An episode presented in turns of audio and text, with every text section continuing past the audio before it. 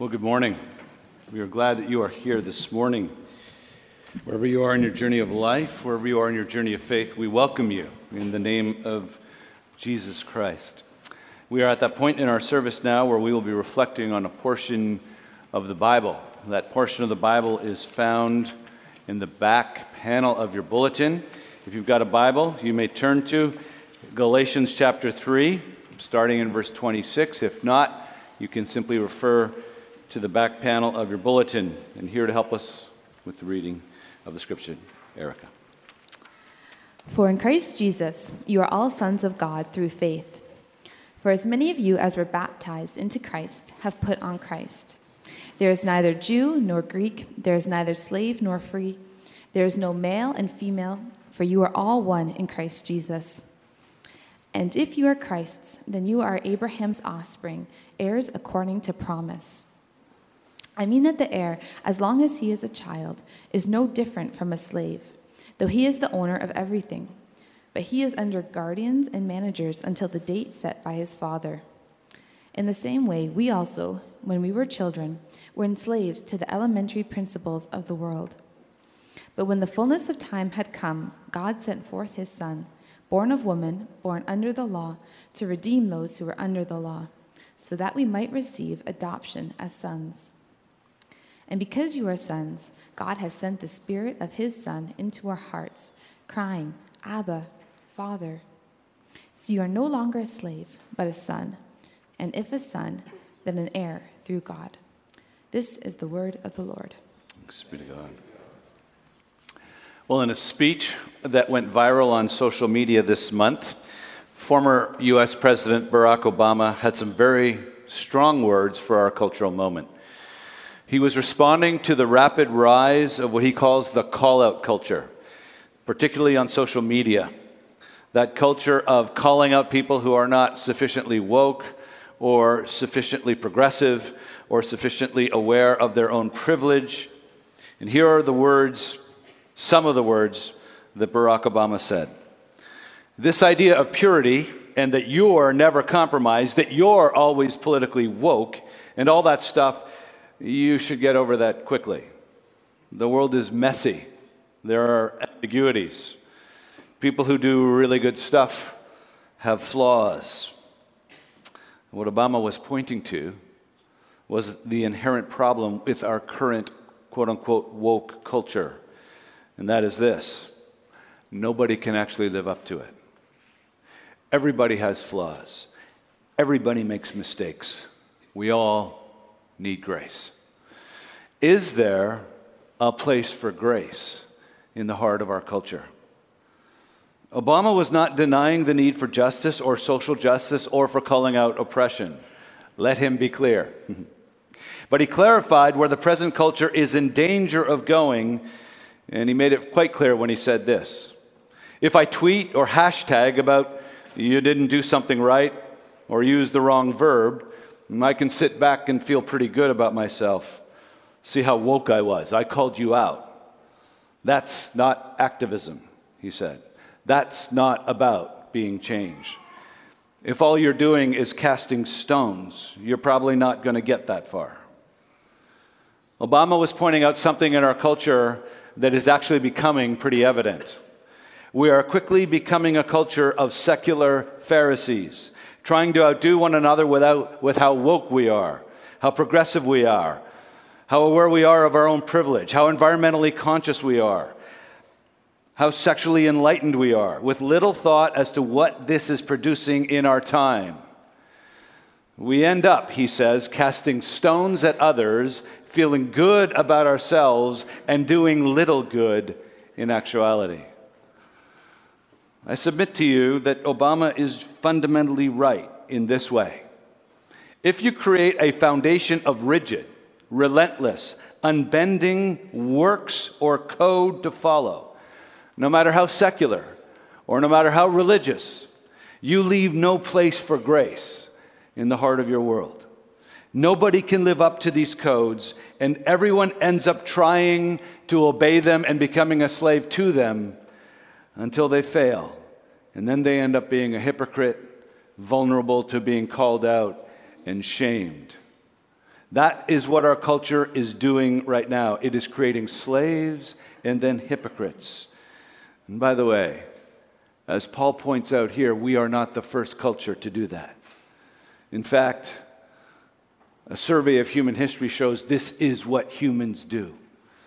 The history of religion is the history of creating rigid codes of conduct that create divisions among people, shame among those who fail, self-righteousness and stone-casting among those who perceive themselves to pass. And it's not just the history of religion. Go to modern-day China.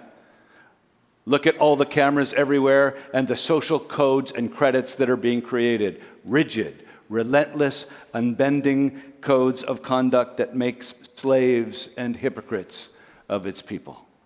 In this passage of Galatians, Paul is making the very same point to his original readers.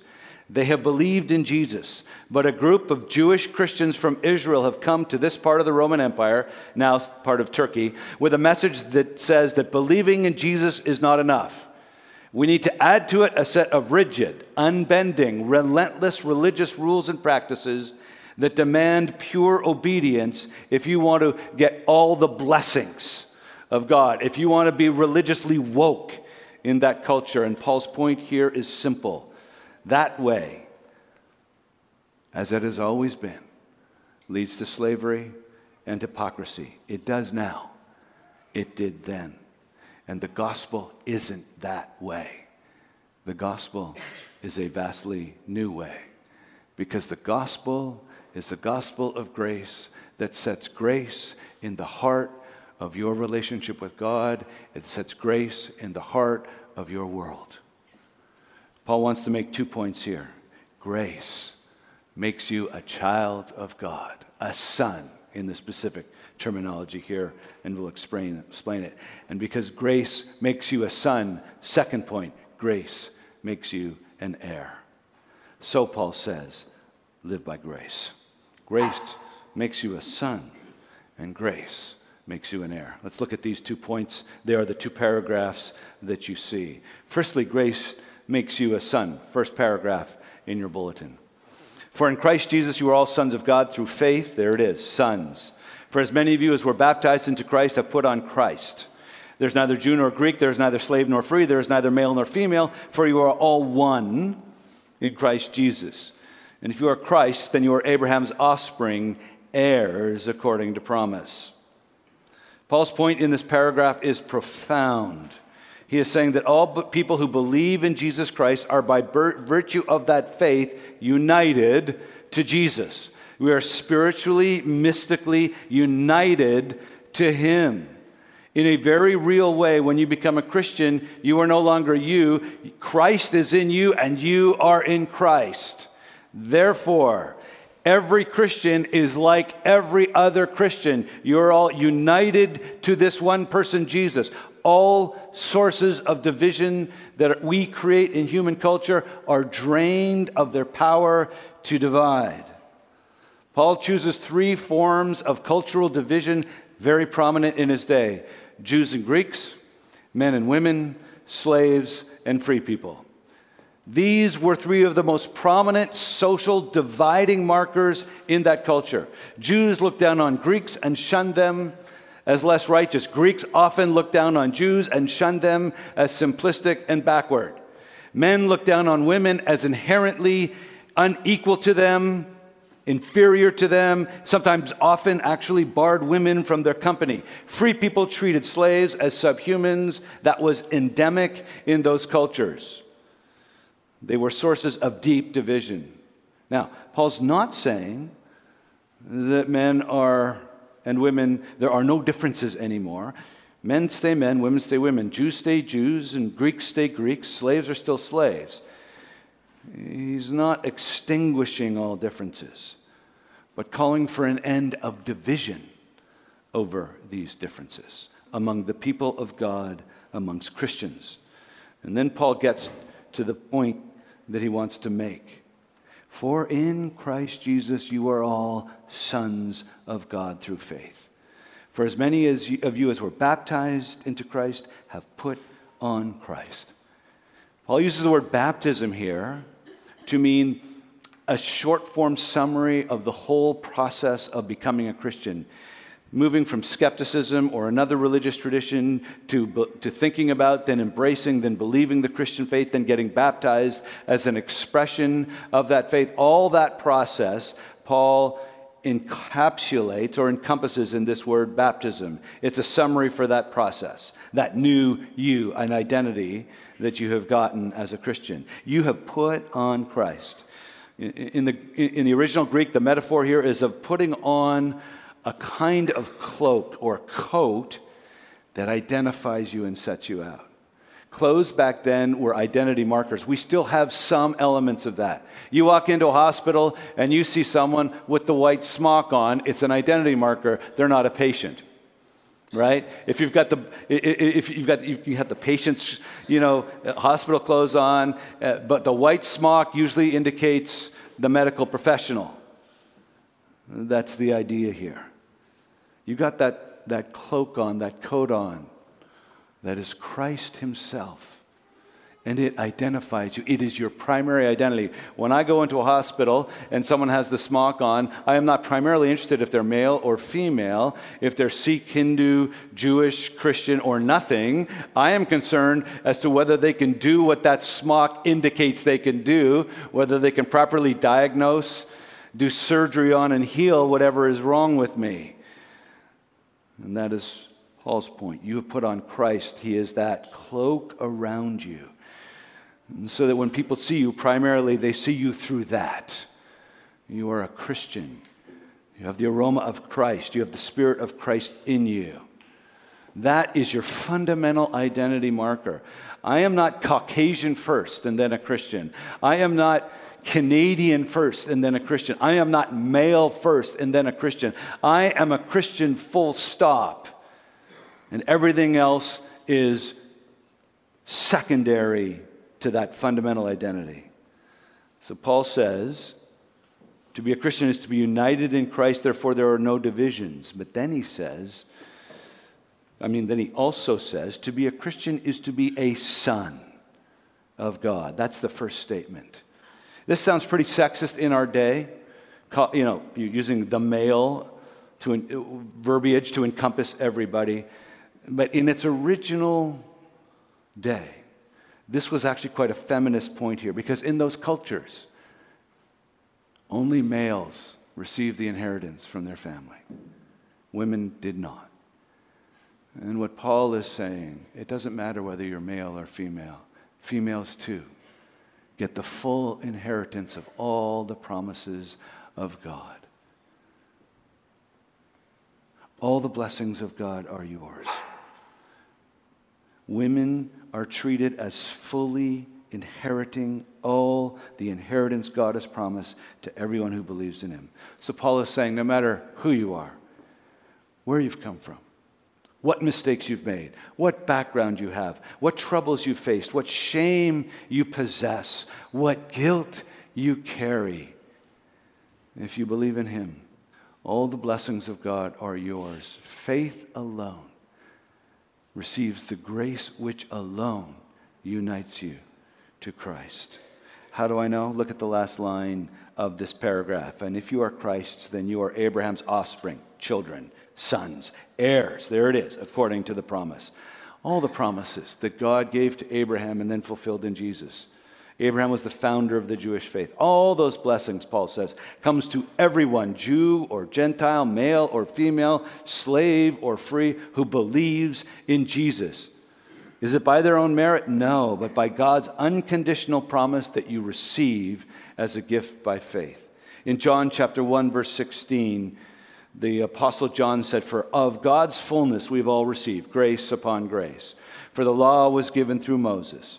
Grace and truth came through Jesus Christ." And Paul said to the Ephesians, this same writer, "Blessed be the God," Ephesians one, verse three, "Blessed be the God and Father of our Lord Jesus Christ, who has blessed us in Christ," who?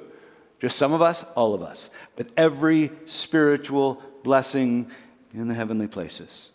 In love, he chose us for adoption to himself as sons." There's that word again, sons meaning those who inherit. "Through Jesus Christ, according to the purpose of his will, to the praise of his glorious grace with which he has blessed us in the beloved. In him, Jesus, we have redemption through his blood, the forgiveness of our sins according to the riches of his grace.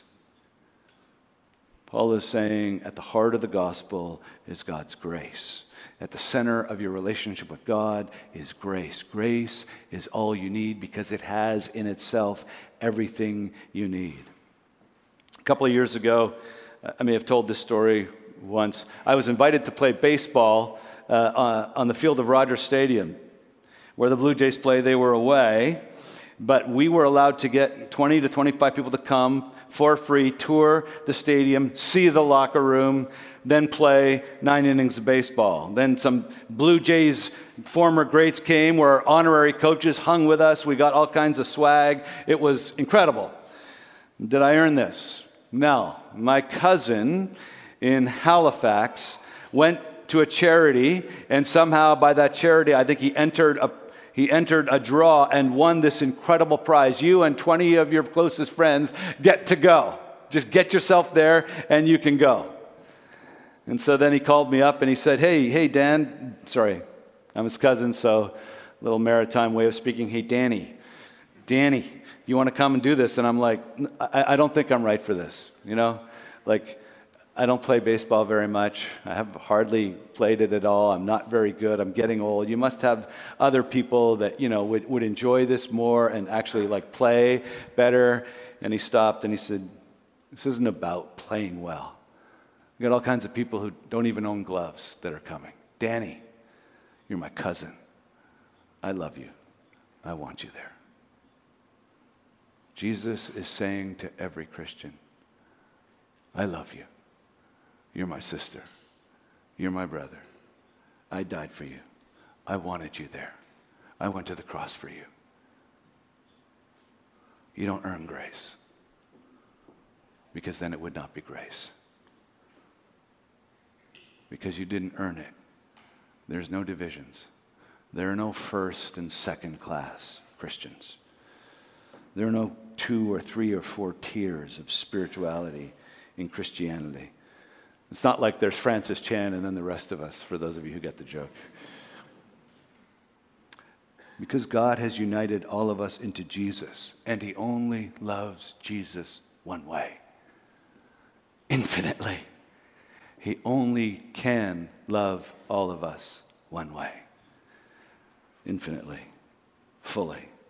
If you are in Jesus, you get treated as God treats Jesus. God makes you a son, a full heir of all the promises, because he promised them all to his son.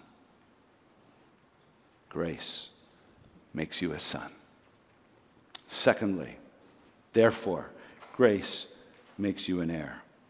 Now, in the second paragraph, Paul is making a main point that would be immediately obvious to people who lived in that culture, and that is, you can be an heir legally and still function like a slave day by day. You can be worth, present day worth of billions, and still be a functional slave. He said, spiritually speaking, you can do that too. Paul here describes a typical situation in a wealthy family in the Roman Empire of his day. A child, though legally an heir, is under a tutor until they are fourteen years old. The tutor had total authority over every aspect of their life. Tutors and guardians, sorry, two of them. The tutors, every aspect over their education. The guardians, they would be the functional parents. This is your schedule. You will adhere to it. I have the authority. Parents would give them that authority. So tutors until fourteen, and guardians still regulating most of their lives until age twenty-five. And then at age twenty-five, they receive the inheritance and they're free. So Paul says, I mean that the heir, as long as he is a child, is no different from a slave. That's from the Roman culture. Though they are the owner of everything, he is under guardians and managers until the date set by his father. In the same way, we also, when we were children, were enslaved to the elementary principles of the world. Our guardian was these elementary principles of the world. Now, what does Paul mean by the we and these elementary principles of the world? This I submit to you, took up most of my week. This is one of the hardest things for scholars to figure out, and they haven't. They've divided because they're not sure. There are two, I'll give you the two main arguments, and they're both good. One, the we, Paul is referring to the Jewish people, and they were enslaved under the elementary principles of the world. That was the law, the moral law that they were given. I think there are good arguments for that. Jesus was then born under the law. That's the next line. That's the next verse. It says, when the fullness of time came, God sent forth his son born under the law. So it feels like the law is these elementary principles to redeem those who are under the law. Jesus was Jewish. This sounds like he's talking about Israelites under the law. So I'm going to disagree with that, and I'm going to tell you why. Firstly, Paul's talking to non-Jewish people. Galatian Christians were not Jewish when they became Christians. But as he says to them, and will say to them in verses eight and nine, he says, you were formerly under the weak and useless elementary principles of the world. The exact same phrase. You, as non-Jewish people, were under this same elementary principles of the world. So I think the we here is all of us. Paul says elsewhere that whether you're Jewish or not, the laws of God, the standards of God are in your heart at a very real level. He says that all have sinned and fallen short of the glory of God. Romans three twenty-three. And here, I think we need to take a moment and think about this. Because I think what Paul is saying is we're all under the law of God, whether we grew up in a religious background or not. Let me submit this to you as I've done the last two weeks at weddings. I was asked to speak on First Corinthians thirteen. It's one of the most inspiring verses in all of spiritual literature. Even people who don't know about Christianity know these verses. Here they are. Love is patient. Love is kind. Love does not envy or boast. It is not arrogant or rude. It does not insist on its own way. It is not irritable or resentful. It does not rejoice at wrongdoing, but rejoices with the truth. Love bears all things. Love believes all things, hopes all things, endures all things. Love never ends. Isn't that beautiful? It's wonderful. It's inspiring. Really? Now put your name there and see if it fits you. Nathan is patient and kind, never envies or boasts, is not arrogant or rude, never insists on his own way. Sharon is not irritable or resentful and does not rejoice at wrongdoing, but always rejoices with the truth. Gideon bears all things. Grace believes all things. Susan hopes all things. Now, when I put my name in there, I fail this standard miserably. This is a perfect standard of love. And your heart knows it to be true. And you don't live it. And your conscience knows that to be true. We judge others, we judge others for failing that standard. Oh, you're not patient. You're not kind. You're self-seeking. What are we doing? We're acknowledging the rightness of the standard that God has given. We're acknowledging that underneath this is us. We are under this law. This law obligates us. You see, every human-made code of morality and conduct and religion actually is a pale imitation of this original code, which is the origin of them all. Love God with all your heart and love your neighbor as you would love yourself. And we fail this law all the time. That's why we say, I'm not perfect. It's our way of trying to escape the judgment of our own consciences and get out from under the law we know binds us and judges us. We are looking for space for grace in the center of our lives because at the deepest corridors of our souls, we know we need it.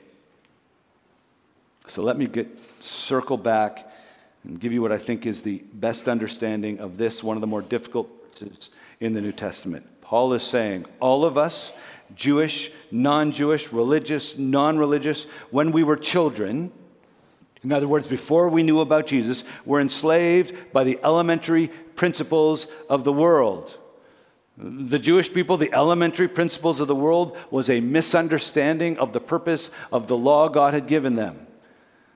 He'd given the law to his prophet Moses. It was meant to be a pathway of grace to show us our need for grace and the grace that was offered to us. All the sacrifices in those days pointed to Jesus saying that someone else will pay for your wrongdoing.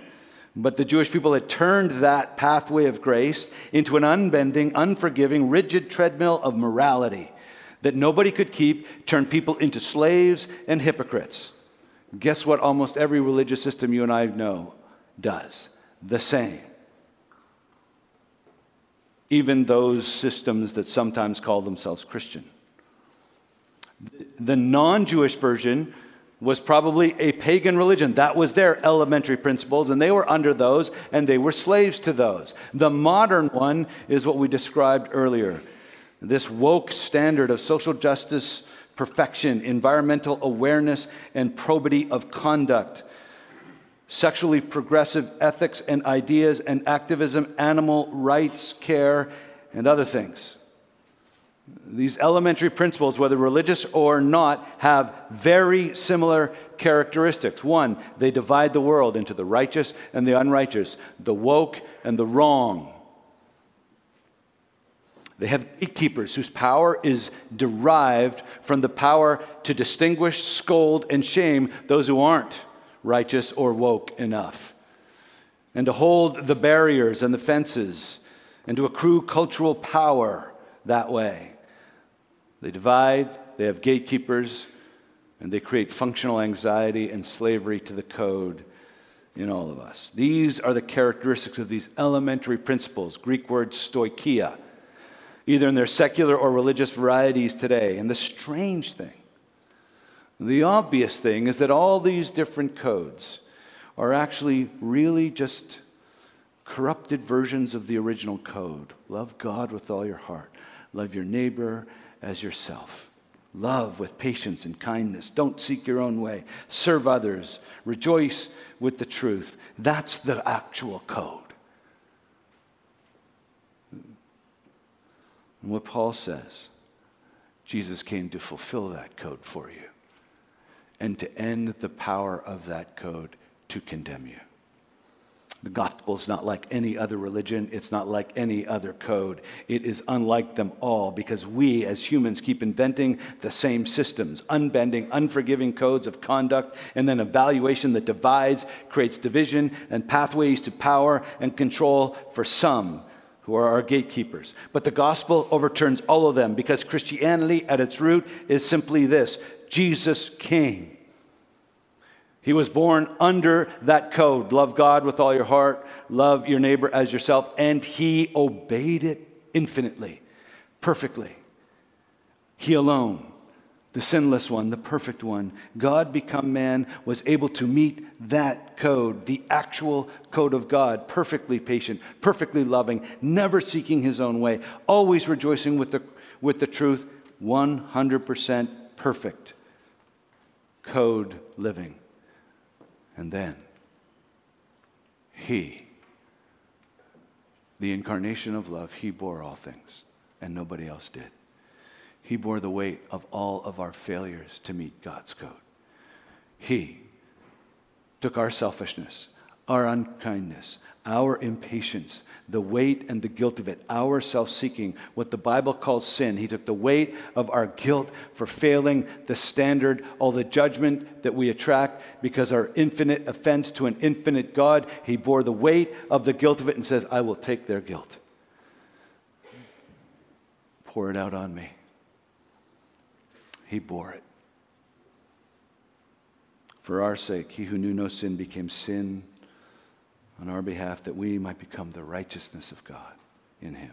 He bore all things. He believed all things. He believed that we, despite walking away from God, be, despite being too self-centered to want to give God control of our lives, be, despite being too impatient, too unkind, despite us rebelling against God and trusting him and running our own lives, Jesus believed we were still worthy of his love and his life and his death. He believed all things. Like his Father believed we were worthy of sending his Son, his Son believed he was worthy of dying for us. For God so loved the world that he gave his only begotten Son, that whoever believes in him would never perish. He bore all things. He believed all things. He hoped all things. Jesus, in his life on earth, had a certain hope that in his death for us and his rising for us, he would be able to redeem us from the law. And indeed, that's what this passage says. But when the fullness of time had come, God sent forth his Son, born of a woman, born under the law, to redeem those who were under the law. He knew with a certain hope that he could do it, and he did it in his death and in his rising. And finally, Jesus endured all things. He endured every temptation, every day that you and I face and fail to resist, to be unkind, to be self-seeking, to be impatient, to rejoice in the wrong things. He was tempted in every way, says Hebrews, yet without sin. And then on the cross, he did not only endure temptation, but he endured the deserved, settled, infinite anger of God against our wrong and sin, our lack of love for him and for each other. Why? Why did he do this? It says right here, so we might receive the adoption as sons, sons and daughters in our modern verbiage. We were strangers to God. And Christ, by his death, made us beloved, adopted children of God. He paid the price to reconcile us to God. He bore the guilt that allows us to now go before God holy, blameless, without shame, with total confidence. And we are now received into God's arms, into his fatherly love, adopted as his beloved kids by grace, by the grace poured out in the blood of Jesus on the cross for us and in the rising of Jesus for us. He obeyed the code, the real code, in all of its perfection and holiness, and he obeyed it for us. And then went under the elementary principles of the world, as it were. He actually went under the judgment of God, so we don't have to. And so when God sees you, he sees Jesus. Two implications, Paul says, arise out of this. Two ways to tell if you really understand what it means to live as a true child of God. He says, now, because you are sons, God sent the Spirit of his Son into our hearts, crying, Abba, Father. There's the first implication. You can call God Daddy. Hmm. If you're a Christian, the Spirit of God is in your heart, so you can cry Daddy. Abba is a word of intense intimacy and familiarity. It's the confident cry of a child to their father. A child who knows their father delights in them, their father accepts them simply because they are their child. I have a child. I am amazed at how quickly my daughter can scream, rail, have complete discipline, be judged, say she's sorry, and expect complete and utter delight in me thirty seconds later. Her confidence in my ability to forgive her is ridiculous. It really is. I'm like, how presumptuous. And then I read the gospel and I go, she understands Jesus way better than I do. But I give her that because I do delight in her. And I don't like being estranged from her. And I love her, my adopted daughter, feeling that intimacy and that confidence and that freedom. That's Christianity.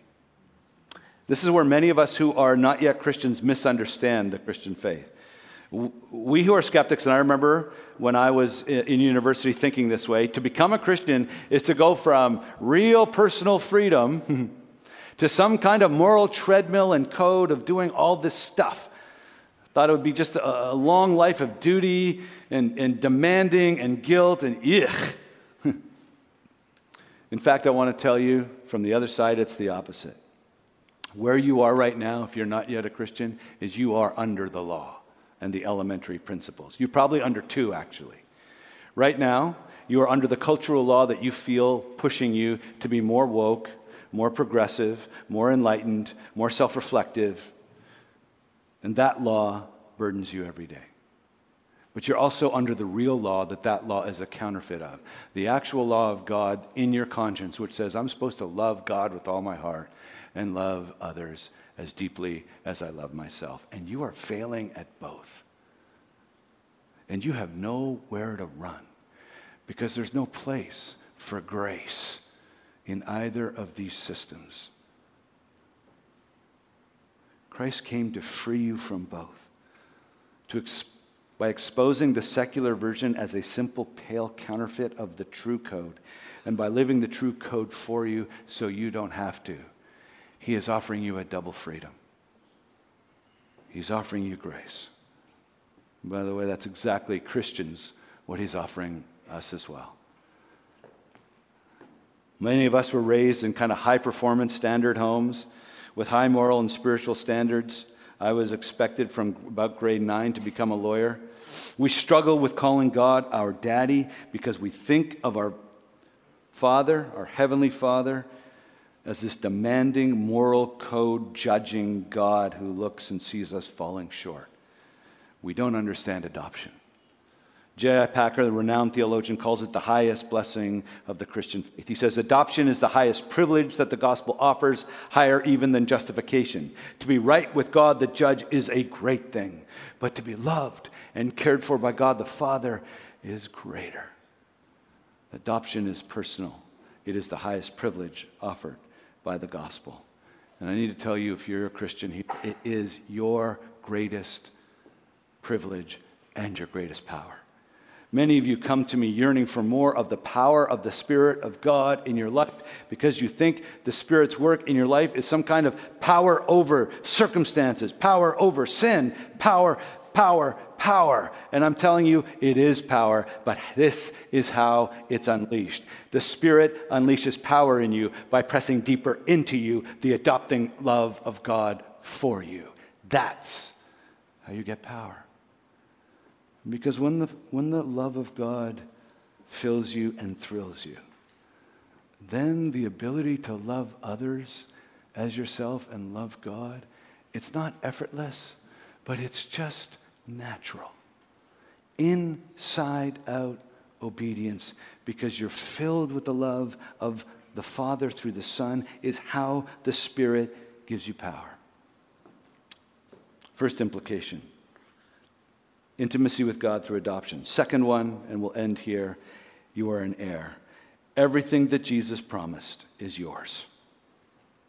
Because Jesus is the perfect human. And as the perfect human, he inherits all the promises that God gave. And if you are a Christian, you are united to him. All those promises that God gave that are fulfilled in him, that he is the heir of, you are now the heir of. Jesus rose from the dead. We will rise from the dead. Jesus went into the very presence of God and was del- felt God's delight. We will go into the presence of God and experience that delight. G- the new heavens and earth are being created for Jesus to rule. We will rule with him in absolute perfection.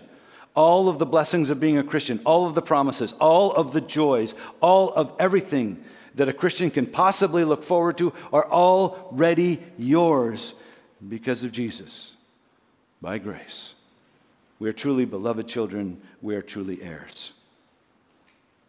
A little while ago, I was walking by a construction site, massive hole in the ground. I stopped a construction worker and I said, "That's a deep foundation." He said, "Well, of course it is, because the building's going to be quite tall." I said, "What do you mean?" He said, "Well, the higher the building, the deeper the foundation." I said, "Okay, I'm skeptical. I know you're an experienced construction worker, but I went home and Googled it." And I found out, despite my condescending skepticism, he was essentially right. Soil has differing load-bearing capacities. The soil on the surface is pretty shifty. The deeper you go, the higher the load-bearing capacity of the soil at each strata. So if you're going to build a building that's high and has a lot of load, you have to go deep enough to get to the load-bearing capacity of the soil that can handle that building.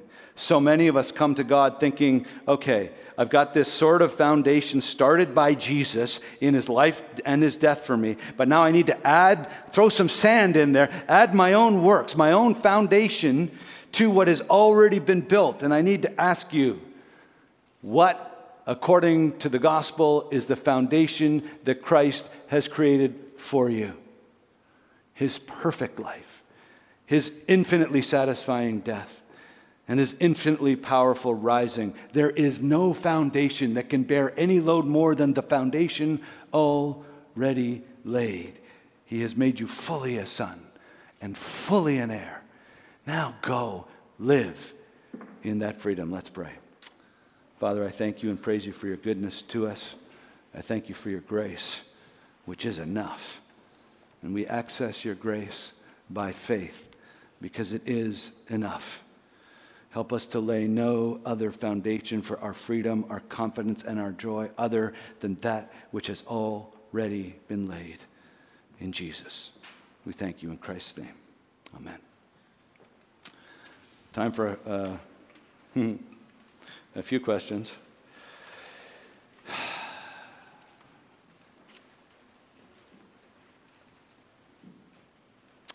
Uh, the question in, is it ironic that this passage is about welcoming people into God's family, but at the same time, Paul makes enemies out of certain people in power? In a, ver in a way, it is really ironic, but in a way, it's also inevitable, isn't it? Because if the gospel levels everybody and, and says everyone is not deserving of God's grace and everyone is equally recipients of it by faith, and there's no divisions. People who aspire to power and want to use power to keep divisions and keep places of inferiority and privilege for themselves will not enjoy the gospel and its implications. If you in those days were a man who wanted to keep women as a, as a second-class citizen, or a, a slave owner who didn't want to treat your slaves as fully equal images of God redeemed by Jesus, entitled to your right hand of fellowship, you will have problems with the power of this message. Absolutely. Great question. Any other questions? And you can put your hand up or you can text, so it doesn't really matter. We have time for one or two more. Yes, right here. So when, the, uh, when you talk about like different uh, codes of love, and the biblical code of love is based on truth, and the cultural code of love is based on what we want. How do you respond when you're criticized based on the How do you respond when you're criticized? Based on the code of conduct that the culture presently inhabits, like our present uh, fairly progressive, fairly woke. So what I would say is um, there are uh, several responses. The first response is just to, to accommodate to it and totally agree with it. Uh, I don't think that's the right one. Even someone as progressive as Obama is already beginning to see some of the incoherence of it. That should be a clue that we should certainly be free, not to just follow it and be slaves to it. The second response, and this is the response of many conservatives uh, who don't like the, the political aspects of this or who have different opinions, particularly religious conservatives, is to throw it out altogether and dismiss it as wholly useless. And I think what the gospel wants us to say is that almost every human code, other religious human codes, uh, secular human codes, has underneath it a grasping, a good part where it's trying to grasp for the original code of, I mean, if, if I told people in the woke culture, how about I do this, which I get out of loving my neighbor, they go, that's exactly how you should treat people. It happens all the time. They're like, that's really great.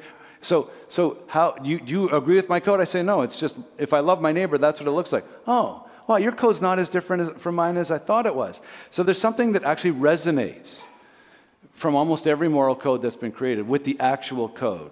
That's why I call it an imitation. There's some good parts to it. But the problem is it's not God's. It's our version, because we don't, we want to sift what God says and like, I don't like that part, so I'll get rid of that part. So I'll keep this part, but I'll, I'll replace that part. I'll a la carte God's code. And that's what we do all the time. And that's the very...